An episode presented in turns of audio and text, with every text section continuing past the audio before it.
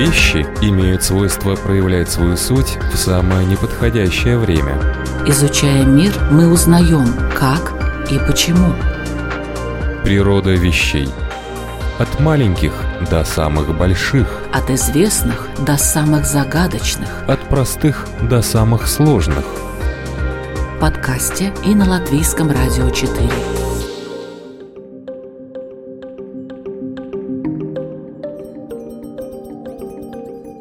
Приветствую вас, любители узнавать новое об уже известном. В эфире Латвийского радио 4 программа «Природа вещей». В студии у микрофона Людмила Вавинска. У каждой вещи есть свой, скажем так, смысл существования. Простейшие примеры. Утюг для глажения одежды, кастрюля для того, чтобы готовить пищу, дом для того, чтобы в нем жить. Можно спорить о смысле жизни, ну, например, для зверей и птиц, но и тут, скажем, религия дает четкое описание. Они, как Божье создание, показывают разнообразие тварного мира и украшают его.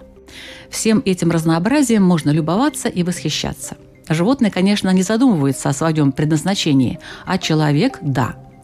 Так в чем же заключается предназначение в жизни? Как его найти и надо ли это делать? Да и получится ли? Эти вопросы сегодня я задам участникам программы «Природа вещей», руководителям рижского проекта «Философия для жизни» Ольге Домчевой и Владимиру Бармину. Добрый день. Добрый день, здравствуйте. Добрый день, здравствуйте.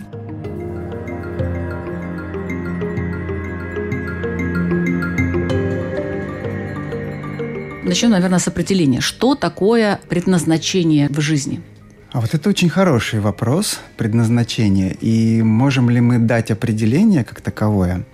Очень часто путают с профессией. Вот так вот человека спросишь, и когда человек задумывается над тем, как ему вообще жизнь прожить, он размышляет, чем заниматься, чем он увлечен, что ему интересно, чему посвятить вообще свою жизнь. И очень часто это не выходит за пределы профессиональной деятельности. И мы, когда пытаемся детям помочь в этом, мы даем им возможность познакомиться с разными возможностями, которые вот в профессиональном смысле они могут получить. Но, наверное, все-таки предназначение это не столько сама форма деятельности, которая может быть очень разной, сколько то, что касается более внутренних, более глубоких, можем так сказать, потребностей души человека. Это попытка ответить на вопрос, зачем я живу. В чем действительно смысл моей жизни? Кто я такой? Откуда я пришел? Куда я иду? Интересно, что название вашей передачи «Природа вещей» оно очень созвучно самой теме предназначения, потому что предназначение это и означает попробовать понять природу, свою природу, природу своего существования. Поэтому в некотором смысле поднимаем а, один из важных вопросов, связанный с природой человека. Предназначение – это даже не то, что человек сам должен понять, для чего он, а это как будто бы что-то свыше дается. То есть не то, что человек даже сам может решить. Это то, что мы придумываем, мы находим каким-то образом. Виктор Франк, например, в его логотерапии, а он как раз говорит об исцелении смыслом и о том, что это вообще такой очень важный экзистенциальный момент в жизни человека. Он говорит о том, что как раз смысл не нужно придумывать. Он уже есть, и его нужно найти, открыть, как будто бы. С другой стороны, если мы обратимся к другому представителю западной философии, к Платону, вот эта его идея, что знать на небе значит видеть, знать на земле значит припоминать, вспоминать. И он говорит о том, что каждый человек, когда приходит в этот мир, он как будто бы уже несет в себе свое предназначение. То есть ответ на вопрос, кто он, зачем он пришел в этот мир. И можно вспомнить об этом – и вот в мифе о Берри, это в диалоге государства, там как раз он отчасти развивает вот эту идею. Герой Р, он наблюдает за тем, что происходит после смерти, каким образом делают свой выбор души. И он рассказывает о том, что когда уже душа человека отправляется вновь на землю, она переправляется через вот эту реку забвения, через реку лета. Если человек очень много из нее пьет, то он забывает. Забывает все и приходит в этот мир, рождается как будто бы вот такой чистый лист, нехорошим, а скорее в таком, может быть, в примитивном, что ли, смысле этого слова. То есть он не знает вообще, куда и что и каким образом. И Платон говорил о том, что вот эта вот идея воспитания, которая основана на том, чтобы именно пробудить человека.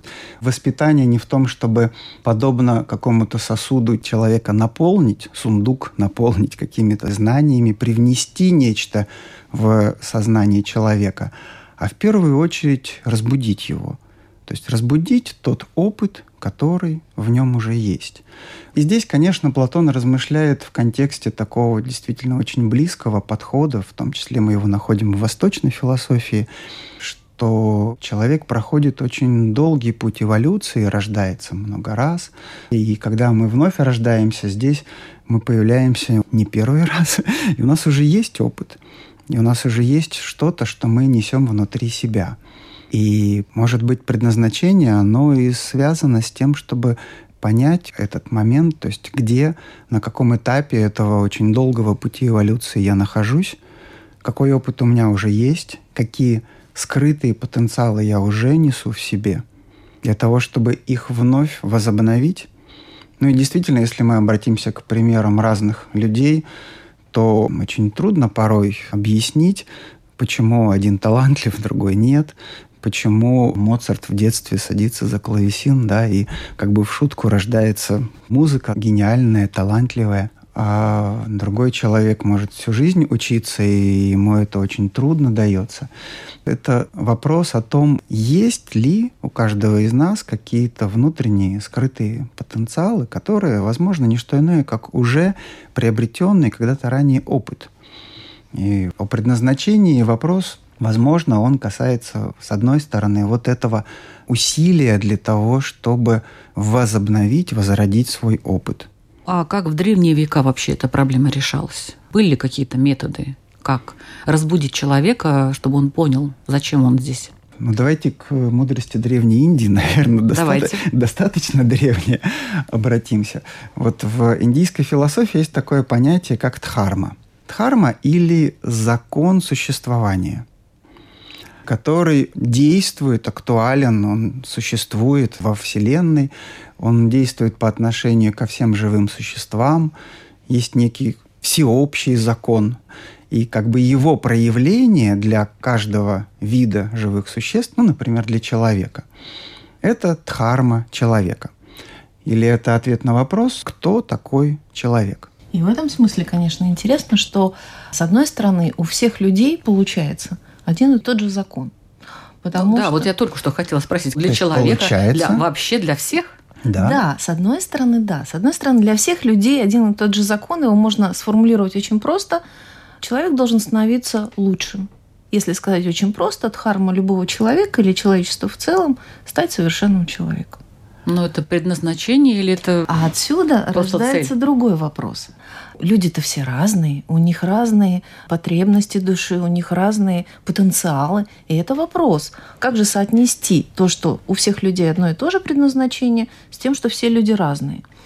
И есть другое понятие, которое на санскрите звучит как сватхарма, то есть своя дхарма.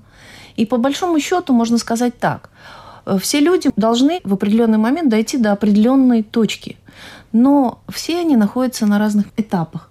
Значит, их маршруты и их модели пути, они разные. Кому-то нужно для того, чтобы стать лучшим, развивать одно, кому-то другое. Но в конце концов, как говорит индийская философия, мы дойдем до такого состояния, которое можно назвать символически совершенным человеком. В Бхагавадгите звучат такие слова, что нужно исполнить свой закон. Чужой закон опасен.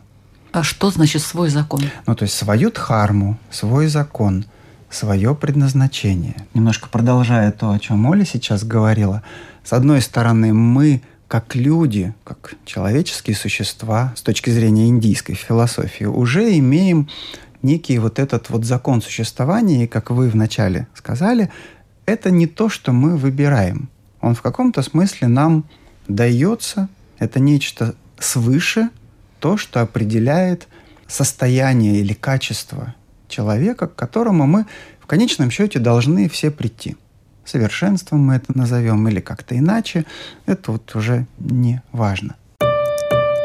Природа вещей От малых до самых больших, от известных до самых загадочных, от простых до самых сложных. В подкасте и на Латвийском радио 4.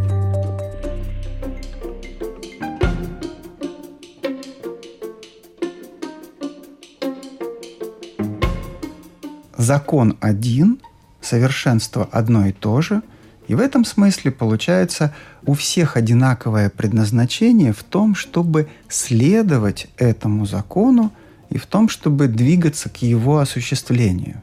Как мне нравится Экзюпери об этом говорит, сбыться. То есть человек может сбыться, то есть стать тем, кем ему по природе вещей, по его природе предназначено стать. И мы движемся от неведения к мудрости, ну и так далее. Как бы можно по-разному обозначать вот этот путь от чего и к чему мы движемся. От ненависти к любви, ну и так далее. А с другой стороны, почему чужой закон опасен? Ну, потому что действительно, если мы предполагаем, что это целый такой очень многотрудный путь, проходящий через многие этапы, многие ступени, многие перевоплощение, у каждого человека какой-то свой опыт, и каждый находится на какой-то своей ступеньке этого пути, то это значит, что нужно понять, какая моя ступенька сейчас. Ну вот если, это как сделать? Если я, условно говоря, иду ниже своей некой планочки минимум, то есть я к себе предъявляю критерии, ну просто посмотрев по сторонам, объяснив себе свое состояние тем, что, ну посмотрите, ведь и другие тоже это допускают и так поступают то тем самым я как будто бы изменяю сам себе. То есть я руководствуюсь не внутренними критериями, как должно, а вот этим внешним, скорее, оправданием того, что для меня тоже допустимо. Ну, и как в индийской философии вот эта идея звучит, что в таком случае человеческая душа как будто бы засыпает – и Платон тоже отчасти об этом говорит. Он засыпает, и мы продолжаем свою жизнь, свое существование, не включаясь в полной мере, не пробуждая ту свою подлинную природу, которая в нас есть. То есть не ну, давать ничего, себе спуску. Ну ничего страшного не происходит, просто это воплощение, скажем так, оно бессмысленно. ну, как бывает иногда день, который мы проживаем, лучше или хуже. Бывает день, в который не происходит чего-то такого глубинного и значимого. А бывает наоборот. Жизнь, наполненная смыслом, усилиями, какими-то действиями, открытиями. Мы можем по-разному проживать каждый день, что мы и делаем. И мы можем по-разному проживать жизнь. И в этом смысле в индийской философии есть другое понятие, которое как раз нам помогает – и это карма так называемая. То есть закон кармы, закон причины. Не все в это верят. Причины и следствия. Тут каждый из нас действительно имеет какое-то свое мировоззрение, свое понимание об устройстве мира. Но если дополнять вот эту идею от Харми, раз уж мы о ней начали говорить, то есть закон, а есть принцип, который помогает этому закону осуществиться. Карма – это не что иное, как принцип учителя, то есть то, что помогает человеку двигаться по эволюционному пути. Но это что, предназначение разве? Это не предназначение, но это... Это ответ на вопрос, как достичь предназначения, как его найти. Есть такой механизм судьбы, о котором Володя говорит, карма, который нам помогает найти. Каким образом? Мы все практичные очень. Конечно, очень хорошо размышлять о том, что это такое, но первый вопрос, который нам обычно задают на занятиях, ну хорошо, Ольга, вы это все хорошо говорите, а как достичь, как дотянуться до нее? И первое, что нужно очень хорошо понимать, что когда мы говорим о предназначении, мы в первую очередь должны размышлять категориями сути, а не формы. Потому что когда мы говорим «мое предназначение стать врачом», это не совсем верно. Потому что врач – это некая форма, это профессия. И очень важно понять, а что стоит за этой формой. И если говорить, например, о враче, то можно ответить так на вопрос. Ну, наверное, это потребность облегчать страдания людей. Исцелять. Исцелять. Но, Милосердие, сострадание в действии. Но тогда появляется другая мысль. А это единственная форма, через которую можно облегчать страдания? Разве Нет. только врач исцеляет? Возможно, что и священник тоже этим же занимается и учитель в школе. И тогда появляется такое богатство, разнообразие форм, из которых можно выбрать, поразмышлять, попробовать, попытаться. Потому что карма, как закон, само слово санскритское, оно основано на корне КРТ, что значит действие. Действие, да. И, соответственно, карма работает так, как ответ на наши действия. Мы как-то поступаем, карма, как закон, реагирует и говорит, да, в эту сторону, нет, немножечко не так. Язык кармы он какой? Часто очень, особенно восточные философы говорят, ну, боль нам говорит о том, что что-то не так. Наверное, не всегда, но часто бывает такое. Стукнулся лбом, и понял, нет, не туда. Ну, это очень же так примитивно, а так, в принципе, какое-то чувство беспокойства может быть. Например. Или, да, да, или чувство страха. Вообще все какие-то негативные эмоции, наверное. Или совесть. Вот как раз Виктор Франк говорит о том, что у человека внутри есть орган смысла. И он называет этим органом смысла совесть. Или как у стоиков, например, такая же идея звучит, что человек на самом деле, если так искренне, честно обратиться к себе, он знает, как нужно поступить. Только почему-то иногда действует так, как будто бы он этого не знал. И как найти вот этот смысл? Нужно быть а, честным а, а, самим собой. Честным самим всего. собой. Обратиться к своей собственной совести. И еще один интересный совет. Мне он всегда помогает. Проверьте каждое свое предположение временем. Время все расставит на свои места. Честность перед самим собой и время. Но это первые такие основные два совета. Профессия это уже вторично. Да, и если человек открывает какую-то свою потребность души, пробуждает себе, ну, как в примере, который приводила Ольга, например, потребность души исцелять, то, может быть, вот это и есть некая грань нашего предназначения. То есть найти предназначение состоит из двух этапов. Во-первых, открыть свои потребности, внутренние потребности души, мы это можем поэтически назвать. Ну, то есть каждый в этом какой-то свой собственный смысл вкладывает. Но это некая внутренняя, вот такая наша подлинная человеческая природная потребность. А вторая задача и второй этап – это уже найти подходящую, наиболее адекватную ситуации, времени, форму, чтобы ответить на вопрос, как осуществить. То есть, что я буду осуществлять, а потом, как я могу это сделать. Потому что и тот, и другой вопрос, они крайне важны.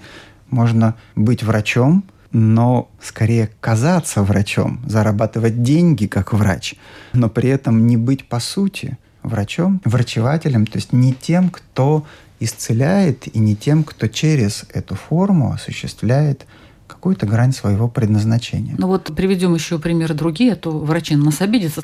Учитель, например. Учитель, да. Можно оказывать образовательную услугу, но не воспитывать. Если мы говорим об учителе, то это, наверное, в первую очередь не тот, кто передает какие-то просто знания по о, учебнику. о предмете, по учебнику, а тот, кто через эти знания воспитывает. Учит жизни. Учит жизни, да учит открывать какой-то более глубокий внутренний смысл вот всего того, что относится к его предмету, будь то наука о человеке или математика или что-то еще. Если мы вспомним своих учителей, да. как правило, в сердце у тебя и благодарность остается именно к тому, кто через литературу или через географию, через э, историю, историю или через какой-то другой предмет научил тебя подходом, учил тебя жить, учил тебя становиться человеком. Ну да, всех не помнишь. Да, вот э, да. некоторых даже вообще не помнишь, а какие-то врезались в память, и вот проходит десятилетия, а люди вспоминают с благодарностью этого учителя, значит, привнес что-то в их жизнь.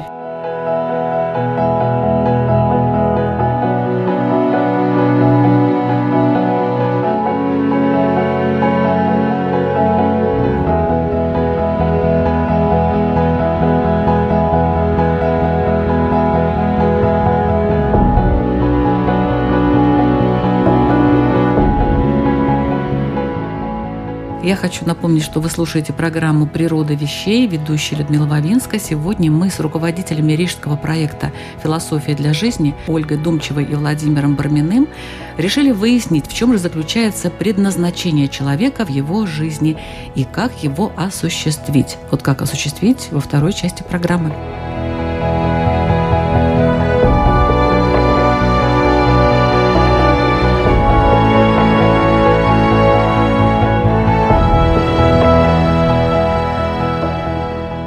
Вообще помочь то, что человек узнал свое предназначение? Ну, ладно, он выбрал профессию, как говорят, я не работаю, потому что я занимаюсь тем, что мне нравится.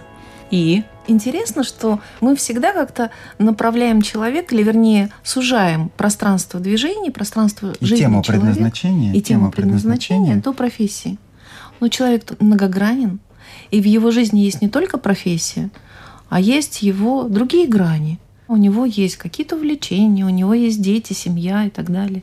Ну, и... Вот тут вопрос, бывает ли несколько предназначений у человека? У меня возник такой вопрос. Если мы говорим об внутренних потребностях, о потребностях души, то это что? Ну что такое потребность? Это то, без чего действующий персонаж не может жить. Если мы говорим о потребностях тела, то без того, что мы не будем дышать, получать пищу, воду и так далее, мы умрем. То есть физическое тело умрет. Потребности души, они тоже вот имеют такую же природу. То есть это то, без чего она не живет. А если она живет, то она проявляется при этом многогранно. И это разные потребности или разные качества, которые на самом деле, как Платон, а потом Аристотель и многие другие философы упоминают как путь человека к счастью. То есть, когда человек, пробуждая лучшее в себе, пробуждая достоинство, по-другому мы можем сказать, он находит то свое подлинное состояние, которое мы можем характеризовать как счастье.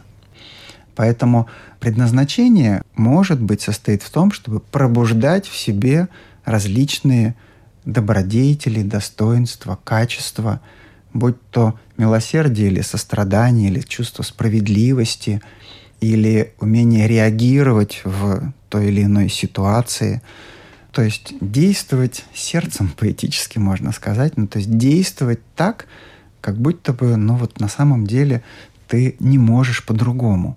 То есть мой вопрос был неправильный. Много ли есть предназначений? Предназначение одно, да. это более такое комплексное явление. Да, да. Ну, например, можно ли отнести к предназначению или к потребностям души вот это стремление человека чувствовать родство с другими людьми? такое единство, единение, как бы мы это ни называли, от сердца к сердцу, что называется. Но кто не хочет? Кто к этому не стремится где-то в глубине своей души? А это никак не связано напрямую с профессией. То есть как это может проявляться?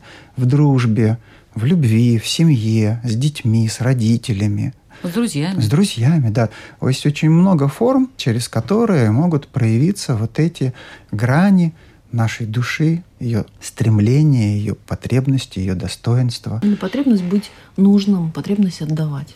Но она везде mm. может проявляться.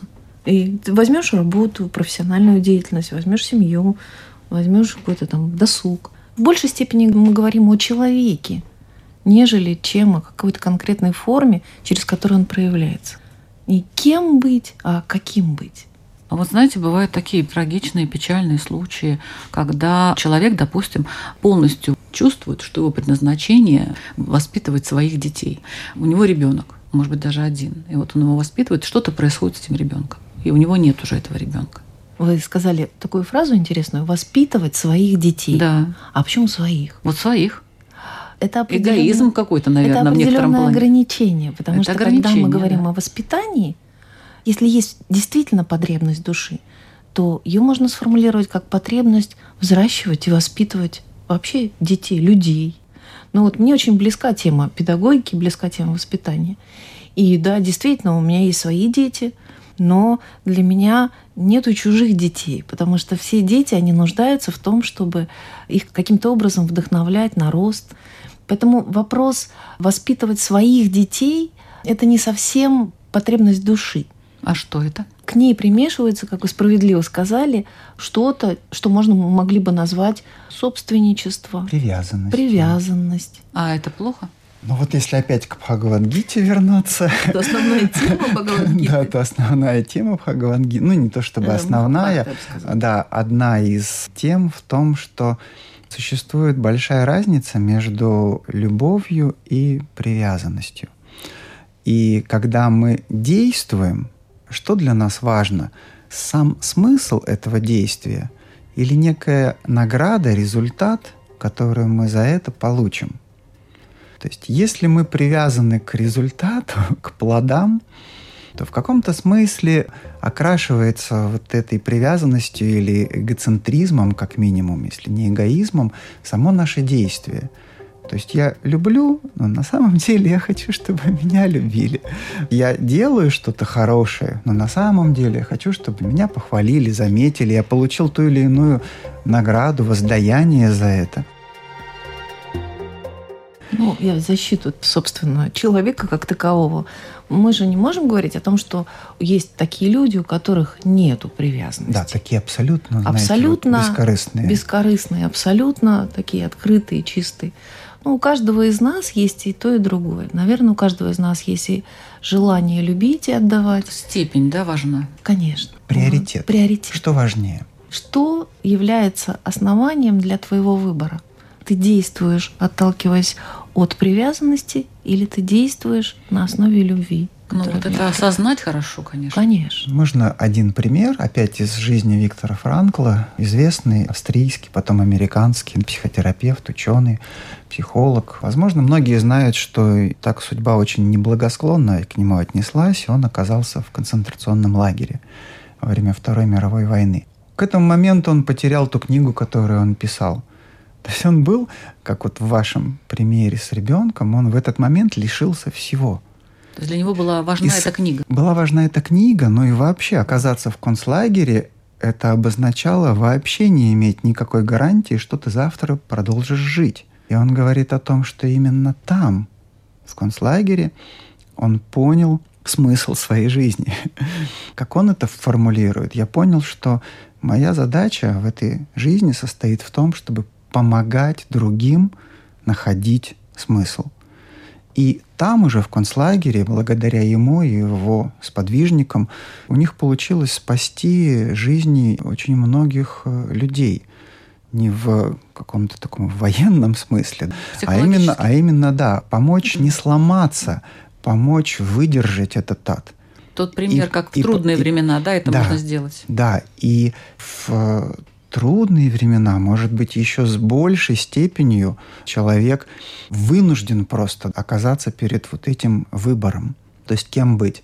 Виктор Франкл полемизирует с Фрейдом, который говорит о том, что как бы, ну, вот если человека лишить всех базовых потребностей, то в нем проявляется ну, как бы животная природа с большей силой. Франкл говорит отнюдь либо животная природа – либо наоборот тот героический, подлинно человеческий дух, который в комфортных, обычных жизненных обстоятельствах он просто не мог проявиться. А вот эти трудности, они как будто бы зажигают, как будто бы пробуждают в нем ту силу, которая раньше дремала и не проявлялась. И... Ну, то есть в таких тепличных условиях люди могут размышлять, думать насчет своего предназначения, а как только вот прижмет, или когда, что-то всер... когда всерьез, получается, да. есть необходимость выбора, и, ну, действительно, наше время, оно, оно такое, да, вот этот выбор, он, но ну, если не каждый день, но мы находимся в этих непростых временах, и каждый день мы этот выбор делаем.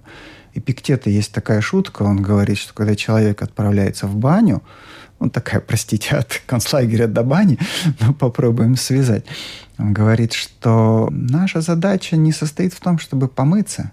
Там будут сквернословить, там будут толкаться, там, ну, ну и дальше, понимать, и дальше, и дальше написывает, ну вот эти вот римские термины. И он говорит, нет, наша задача всегда остается одной и той же – остаться хорошим человеком. А получится при этом помыться – хорошо, не получится при этом помыться, это не важно. Потому что ну, вот эта философия стоическая, что нужно уметь различать, что от нас зависит, что от нас не зависит. И от нас не зависят внешние обстоятельства, в которых мы оказываемся. От нас не зависит порой результат, который либо будет, либо не будет. Это действие не только нашей воли, а от нас зависит всегда, кем быть, от нас зависит наш моральный выбор, который мы осуществляем, каким быть, какие качества проявить. И вот в этом предназначении, которое осуществляется каждый день, и благодаря такому выбору я и нахожу себя настоящего. То есть я вне зависимости от внешних обстоятельств прокладываю путь к себе самому. Хочется более объемно поднять вот эту тему. Комфорт или риск? Общество комфорта или такие сложные условия. И те же самые стойки говорят, кого Бог любит, тому Он дает испытания, чтобы тот становился лучше. Потому что именно проходя через какие-то трудности, проходя через сложности, у человека больше шансов меняться к лучшему. Больше шансов пробудить внутри себя то самое, о чем мы говорим, как о потребностях души или о предназначении.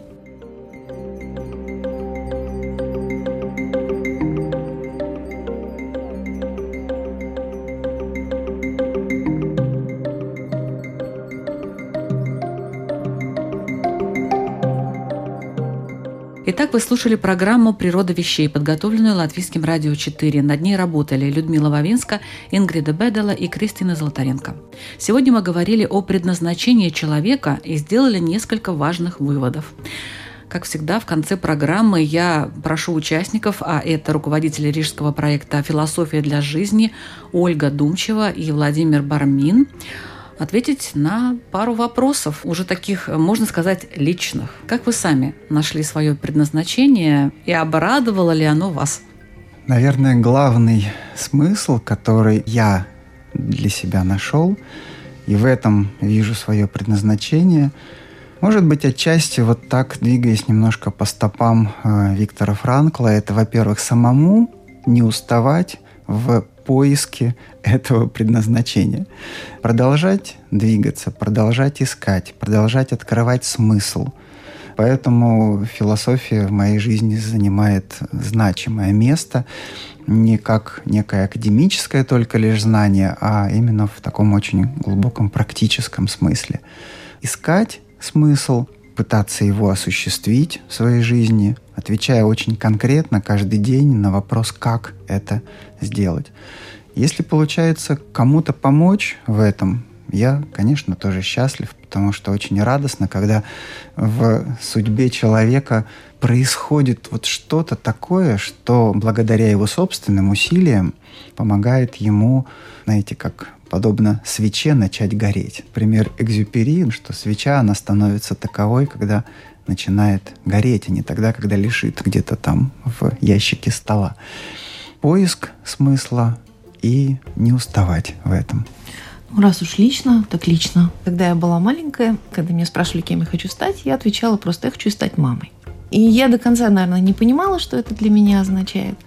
Но я очень благодарна судьбе, что она помогла мне открыть и понять какие-то вещи, связанные с гранями моей души. И, конечно, самое главное, что сейчас есть у меня, это то, что можно назвать потребностью души во взращивании душ, воспитании.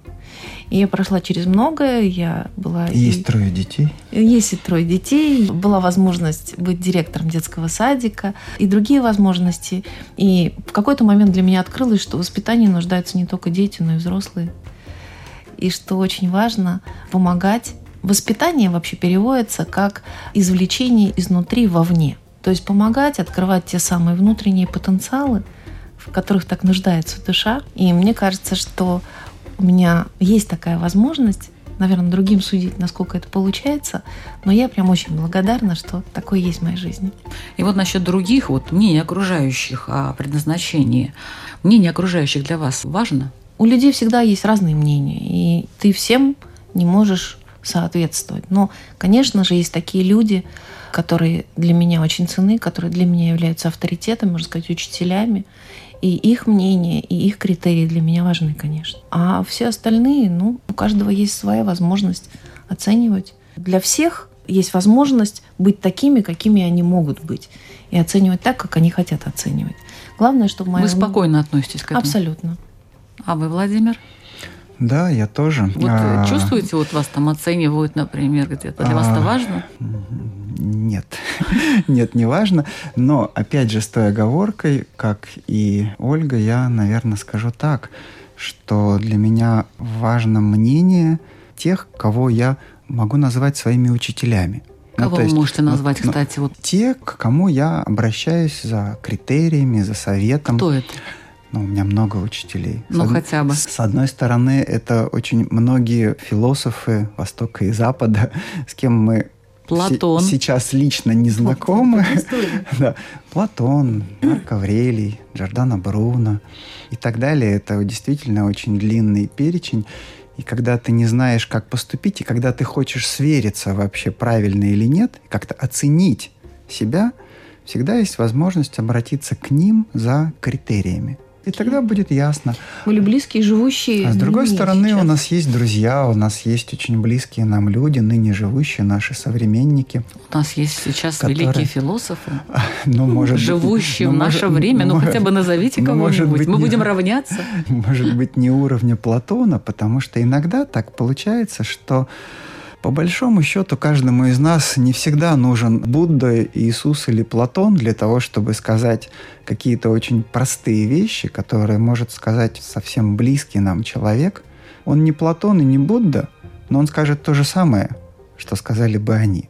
Поэтому так получилось, что в нашей жизни есть вот такие люди, очень для нас близкие, к которым мы прислушиваемся, и некоторые мы, из них наверное, наши можем- друзья. Мы, наверное, не можем назвать их великими философами, но уж точно можем их назвать настоящими людьми и философами. И для нас этого достаточно, потому что мы же с вами не Аристотель и не ученики Платона. Для нас достаточно их. Они, в свою очередь, тоже у кого-то учатся. Мне кажется, очень важно, чтобы была такая цепочка, чтобы у каждого человека были те, у кого он учится, и были те, кому он может что-то передать, чему-то научить. Спасибо большое за эту прекрасную беседу.